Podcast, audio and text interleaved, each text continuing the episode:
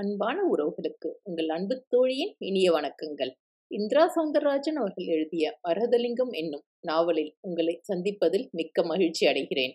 இறை அம்சங்களில் வெகு வேகமாக ஓடி வந்து பக்தர்களை காப்பவன் பரமன்.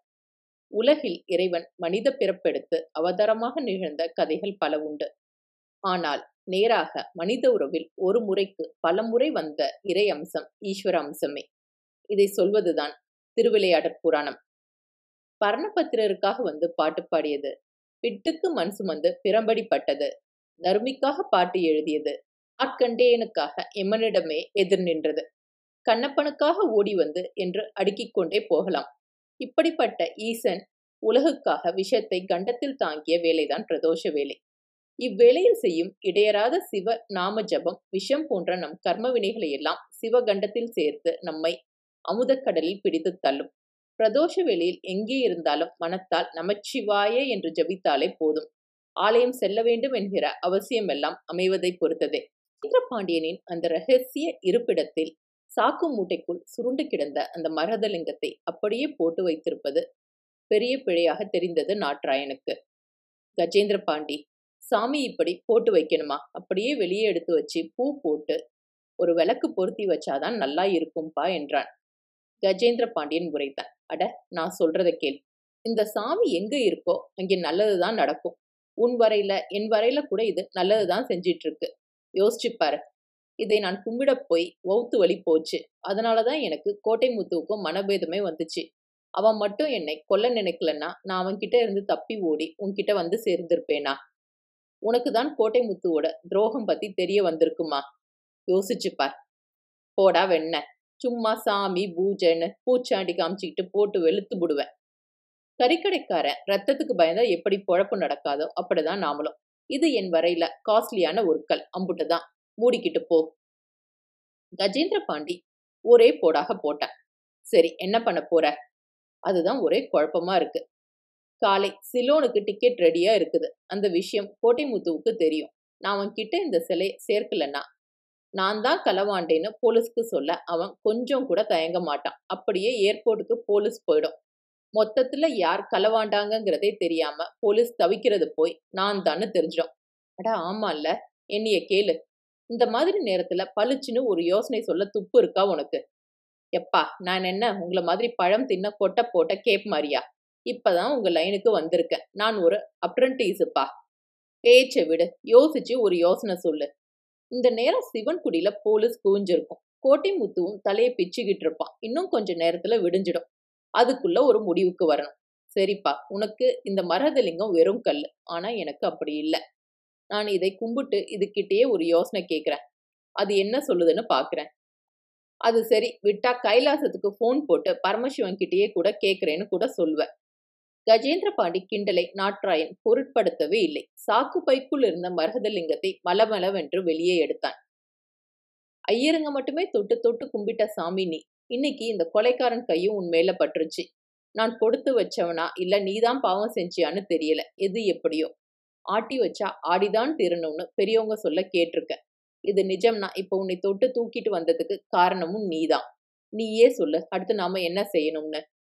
நாட்ராயன் ஏதோ ஈஸ்வரனே அருகில் அமர்ந்திருக்கிற மாதிரி பாவச்சி கை கூப்பி கொண்டே பேசுவது கஜேந்திர பாண்டியனுக்கு சிரிப்பை வரவழைத்தது. அப்பொழுது என்று ஒரு சத்தம். திரும்பினால் அந்த ரகசிய இருப்பிடத்தில் கிடக்கும் தட்டுமுட்ட சாமான்களுக்கு நடுவில் ஒரு நல்ல பாம்பு. ஏ பாம்புப்பா என்று கஜேந்திர பாண்டி சுதாரிக்க நாட்ராயனும் எதிர்விதிர்க்க அந்த பாம்பு மெல்ல ஊர்ந்து மரதலிங்கம் அருகில் வந்தது. இருவரும் சில அடி தள்ளி நின்று கொள்ள அப்படியே மரகதலிங்கத்தின் மேல் ஏறி அதை அப்படியே தழுவிக்கொண்டு லிங்கத்துக்கு மேலாக படம் விரித்து குடை போல மூடியது. காண கிடைக்காத காட்சி. கஜேந்திரா பார்த்தியா கன்னத்துல போட்டுக்க. கன்னத்துல போட்டுக்கோ என்றான் நாட்ராயன். கஜேந்திரன் பாண்டியனிடம் முதல் தடவையாக ஒரு சின்ன தடுமாற்றம். இது தற்செயலான ஒரு சம்பவமா? இல்லை தெய்வாதீனமா? என்று அந்த சர்ப்பம் சில நொடிகள் தான் அப்படி இருந்தது. அப்படியே அது லிங்கத்தை விட்டு விலகி பக்கத்தில் சரிந்து இறங்கி எங்கோ போகும் தீப்பந்தத்தை கையில் பிடித்து கொண்டு நாட்ராயன் அதையே பார்த்தான். அது பக்கத்து ஜன்னலில் ஏறி வெளியேறியது. நாட்ராயனும் தீப்பந்தத்துடன் ஜன்னல் அருகே சென்று பார்த்தான். பின்னால் ஒரு ஆள் உயர பாம்பு புற்று. கஜேந்திரா பின்னால் பாம்பு புத்துப்பா. தெரியும் புத்துக்குள்ளேயே போயிடுச்சு. பின்ன அது என்ன லாட்ஜ்ல ரூம் புக் பண்ணவா போகும்? அப்படி இல்லப்பா. அது ஏதோ சொல்லாம சொல்லுது. என்னன்னு நீ தெளிவா சொல்லு. இந்த லிங்கத்தையும் நீ புத்துக்குள்ள வை. நான் பாத்துக்கிறேன்னு சொல்லுது. நாட்ராயன் சொன்னது கஜேந்திர பாண்டியன் வரையில் மின்னல் போல இறங்கி வேலை செய்தது. அந்த லிங்கத்தை வச்சுட்டு உடனேயே கோட்டை முத்துக்கு ஃபோன் போடு. உன் கொலைக்கார புத்தி தெரிஞ்சுதான் நான் லிங்கத்தோட உன்னை பார்க்க வரல. போலீஸ்க்கு போகாம பொறுமையா இருந்தா செய்ய இருந்த தப்புக்கு வருத்தப்பட்டா லிங்கத்தோட வந்து பாக்குறேன். பேசினபடி வியாபாரம் நடக்கும்னு சொல்லு. நாட்ராயன் ஏதோ அருள்வாக்கு சொல்பவன் போல் சொல்ல சொல்ல கஜேந்திர பாண்டியனுக்கு ஒரு வழி கிடைத்தது போல் ஒரு தெம்பு. அடுத்த நொடியே அந்த ராத்திரியில் போன் போட ஓடினான். விடிந்து விட்டது. சிவன்குடி கோயிலை சுற்றி அப்படி ஒரு கூட்டம். இப்பொழுது போல செல்போன் அறிமுகம் இல்லாத காலம். டிவியும் அதிகம் பரவியிராத காலம். நாளிதழ் நிருபர்கள் கேமராவும் கையுமாக வந்து குவிந்திருந்தனர் தர்மகர்த்தா தண்டபாணி கையை பிசைந்து கொண்டிருந்தார். காவலுக்கு இருந்த போலீஸ்காரரும் வாட்ச்மேனும் ஆளுக்கு ஒரு மூலையில் தலையில் தாக்கப்பட்டு இரத்த சகதியாக கிடந்தார்கள். உடம்பில் உயிரில்லை. மரதலிங்கம் இருந்த கருவறை கதவு கடப்பாறையால் நெம்பி பெயர்க்கப்பட்டிருந்தது. அதுவரை வந்த மோப்பனாய் கோயிலை சுற்றி சுற்றி ஓடியது. பிறகு வடக்கு வாசல் வழியாக ஊருக்கு வெளியே வயல்வெளியில் ஓடி காட்டாற்று ஒன்றின் கரையில் நின்றது. போலீஸுக்கு புரிந்துவிட்டது. காட்டாற்றுக்கு அப்பால் திருடன் வாகனம் கொண்டு தப்பியிருக்கலாம். நாயை தூக்கி கொண்டு மறுக்கரைக்கு போனபோது அது தொடர்ந்து ஓடாமல் ஒரு இடத்தில் போய் படுத்துக்கொண்டது அந்த இடத்தில்தான் ஏதோ இருக்கிறது என்று நோண்டி பார்த்தவர்களுக்கு கொலைக்காரனின் உடுப்பு இரத்த சகதியாக கிடைத்தது.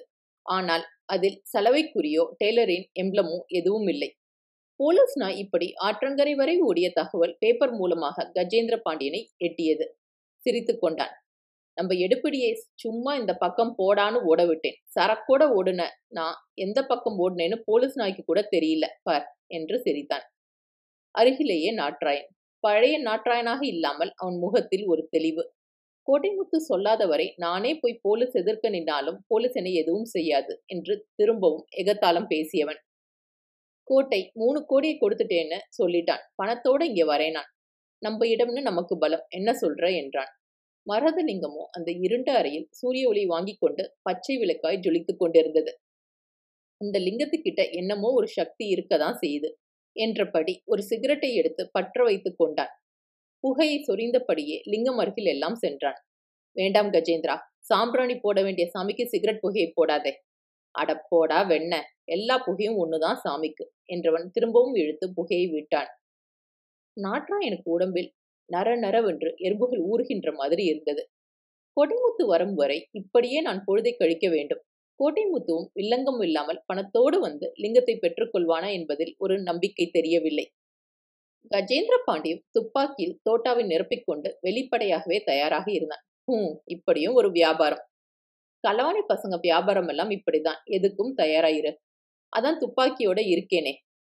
சரி தெரியாம தான் கேட்குறேன் ஒரு பத்து பேரோட வந்து சுத்தி வளைச்சா என்ன பண்ணுவ? வேடிக்கை பார். லிங்கம் கைக்கு போகாம கோட்டை எதுவும் பண்ண மாட்டான். அது இருக்கிற இடம் தெரியணும்னா பணத்தை தந்துதான் ஆகணும்னு சொல்லுவேன். என்ற கஜேந்திர பாண்டியன் அந்த மரதலிங்கத்தை தொட்டு எடுத்தவன் நேராக பாம்பு புற்று அருகே சென்று மேல் கூம்பை தட்டிவிட்டான். லிங்கம் நுழையும் அளவு வாய் திறக்கும் அதற்குள் சொத்தென்று போட்டான். அப்படியே சிரித்தபடி வந்தவன் இப்ப இந்த லிங்கம் இருக்கிற இடம் உனக்கும் எனக்கும் தான் தெரியும். எப்பவும் ஒரு ரகசியம் இரண்டு பேருக்கெல்லாம் தெரியக்கூடாது. ஆகையால் சொன்னபடியே துப்பாக்கியை நாட்ராயனை நோக்கி நீட்டினான். நாட்ராயனுக்கு சப்த நாடியும் நடுங்கியது. ஆனாலும் பயனில்லை. கஜேந்திர பாண்டியன் துப்பாக்கி தோட்டா நாட்ராயனின் காதுக்கு கீழே துளைத்து கொண்டு பறந்ததில் நாட்ராயனும் அப்படியே சுருண்டு விழுந்தான். அவன் விழுந்த அடுத்த நொடியே கஜேந்திர பாண்டியன் விழுந்ததுதான் ஆச்சரியம். கஜேந்திர பாண்டியன் காலடியில் அவனால் மிதிக்கப்பட்ட நிலையில் கருணாகம் ஒன்று. கோட்டைமுத்து தன் கூட்டத்தோடு வந்து பார்த்த பொழுது விளங்கி விட்டது. டேய் நம்ம வரதுக்குள்ள இங்க இவனுங்க ரெண்டு பேருக்கும் ஏதோ லடாய். இந்த நாட்ராயனை கஜேந்திரன் சுட்டிருக்கான். கையில பார் துப்பாக்கி. அதே சமயம் அவனை பாம்பு கடிச்சிருக்கு. கோட்டை மரகதலிங்கம் எங்கன்னு தெரியலையே. சரியான மாயலிங்கமா இருக்குதே. இங்க பூரா தேடி பாருங்கடா என்று அந்த இடத்தையே கவிழ்த்து போட்டு அலசியும் பயனில்லை. பாம்பு புற்றுக்கு மேல் இருந்து ஒரு பாம்பு மட்டும் படம் விரித்து கொண்டு பார்த்து கொண்டே இருந்தது. கோட்டை உன் ரெண்டு கோடி டும்பிலானதுதான் மிச்சம். என்ன பண்ண போற? என்னத்த பண்ண? இன்னொரு பெரிய கலவுல இந்த நட்டத்தை சரி செஞ்சுக்க வேண்டியதுதான். இவனுங்களை என்ன பண்ண? போலீஸ்க்கு சொல்லவா? வேண்டாம். இப்படி ஒரு இடம் இருக்கிறது போலீஸ்க்கு தெரிஞ்சிடும். இனி இது நம்ம இடம். இவனுங்களை தூக்கிட்டு போய் பெட்ரோலை ஊத்தி கொளுத்திடுங்க. இரண்டு கோடி போனதுக்கு ரகசிய இடம்தான் மிச்சமா? அதுதான் இப்ப நம்ம தலையெழுத்து. ஒரு வழியாக கோட்டை முத்து பெருமூச்சோடு சமாதானமானான். காலம் ஓட ஆரம்பித்தது. கோட்டைக்கு ஒரு பையன். அவனுக்கு தன்னுடைய கேடு கெட்ட தொழில் பத்தி எதுவுமே தெரியாதபடி கொடைக்கானல் ஊட்டி என்று ஹாஸ்டலில் தங்க வைத்தே படிக்க வைத்தான். அவனும் நன்றாக படித்தான். மேல் படிப்புக்கு அமெரிக்காவெல்லாம் அனுப்பி வைத்தான். பையனும் படிப்பு முடிந்து திரும்ப வந்து கோட்டைமுத்துவை பார்க்கவும் சற்று வெலவெலத்து தான் போனான். கோட்டைமுத்துவின் கை கால்களில் முற்றிய தொழுநோயின் ஆக்கிரமிப்பு. முகத்தில் மூக்கெல்லாம் வெளுத்து பார்க்கவே விகாரமாய். அப்பா கிட்ட வராத. எப்படிப்பா இப்படி? எதையும் கேட்காத. உலகமே என் கையிலன்னு நினைச்சிட்டு இருந்தேன். பணத்துக்கு பஞ்சம் இல்லதான். ஆனா என் கை மட்டும் என் கிட்ட இல்லைன்னு அப்புறம் தான் தெரிஞ்சிடுச்சு. அப்பா இதை குணப்படுத்த எவ்வளவோ மருந்து வந்தாச்சு. தெரியும்பா நான் இன்னைக்கு நேத்தா சாப்பிட்டுக்கிட்டு வரேன். அந்த மாத்திரை மருந்தை சாப்பிட்டதால தான் இவ்வளவு நாள் தாங்குனுச்சு. இல்லாட்டி கோட்டைமுத்துவின் கண்களில் கண்ணீர் எட்டி பார்த்தது. மகன் ஆச்சரியப்பட்டான். அப்பா அழுது அவன் பார்த்ததே இல்லை. அப்பா எனக்கு ஏன் சொல்லல? இது என்ன கவர்மெண்ட் கொடுக்குற பட்டாவா? சந்தோஷமா சொல்லிக்க. அசிங்கமான வியாதி. இது வந்ததுக்கு பிறகு என்கிட்ட ஒரு பைய வரமாட்டேங்கிறான். மாசம் ஒரு லட்சம் சம்பளம் தரேன்னு ஊஹும் ஒருத்தர் கூட வரல. பணத்தை எப்ப வேணா சம்பாதிக்கலாம். முடியாட்டி கொள்ளை கூட அடிச்சிடலாம். ஆனா கையும் காலும் போனா அது எந்த கடையிலயும் கிடைக்காதுன்னு எனக்கே தத்துவம் சொல்றானுங்க. அப்பா நான் இருக்கேன்பா இனி நான் பார்த்துக்கிறேன். வேண்டாப்பா. நீயாச்சும் நல்லாயிரு உனக்கும் ஒட்டிக்க போகுது.